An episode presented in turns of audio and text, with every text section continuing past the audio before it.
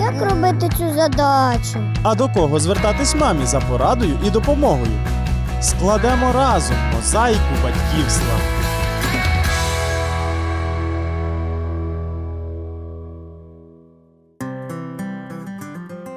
Я Олена Стангеліні, вітаю вас. Жінка, яка протягом 9 місяців виношує дитя, поступово наближається чи не до головного іспиту у своєму житті пологів. Це дійсно дуже важлива подія, і у зв'язку з ними виникає чимало запитань. Мамо, це для тебе. Очікування появи малюка, незручності останнього триместру та тренувальні перейми можуть неабияк стомити жінку. Тому перше актуальне для багатьох вагітних запитання, коли доречне стимулювання пологів. Відповідь дає лікар-акушер-гінеколог Валентина Буран.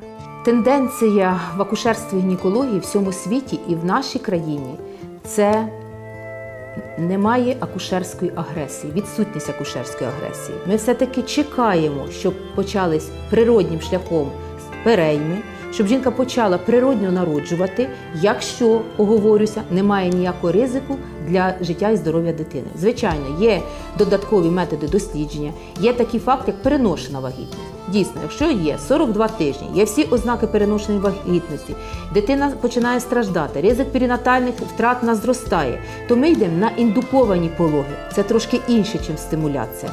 І індуковані пологи це ми використовуємо спеціальні, дозволені, ліцензовані медичні препарати, які дають змогу дозріти шийці матки, щоб вона почала знову ж у природньому е, етапі працювати природньо. Щоб не збільшити ні кесарський розтин, тому що стимуляція без показів, на жаль, вона збільшує кількість кесарських розтинів, ускладнення з боку жінки і ускладнення з боку дитини.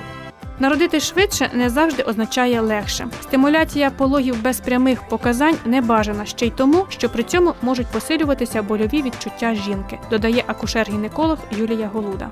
Коли ми стимулюємо, прискорюємо пологи, гормон знеболення фізіологічний не встигає виділятися. І ці пологи набагато болючіші і неприємніші для жінки, ніж звичайні фізіологічні пологи.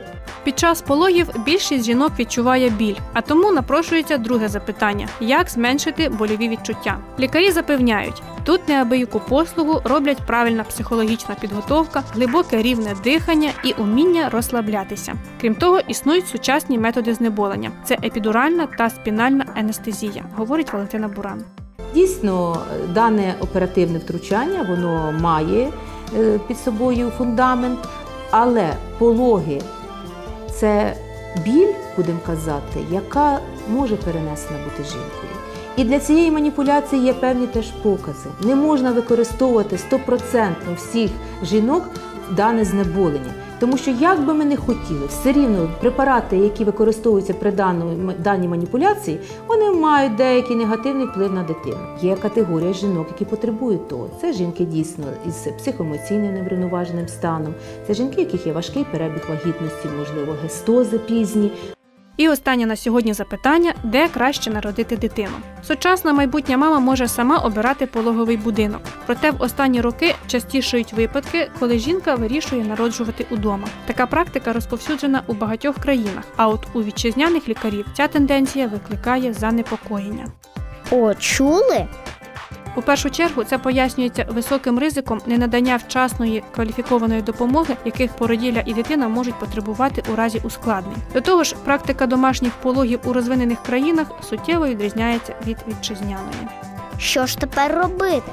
А от під час пологів жінка з дозволу лікаря може сама обирати найзручніше положення. Вона може рухатися, сидіти на спеціальному стільчику з отвором, скористатися шведською стінкою і напівздутим гімнастичним м'ячем. Це полегшить перейми. А там ще трохи, і довгоочікуваний малюк голосно оголосить, що він з'явився у світ.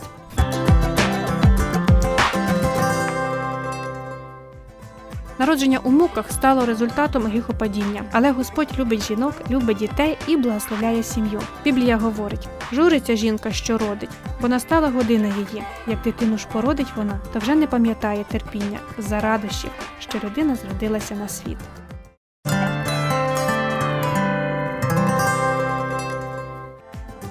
Подальші роки дата пологів буде святом у вашій сім'ї, днем народження дитини. Тому налаштовуйтеся на краще, згадуйте Божі обітниці і сміливо ідіть уперед. Це була програма Мозаїка батьківства. На все добре.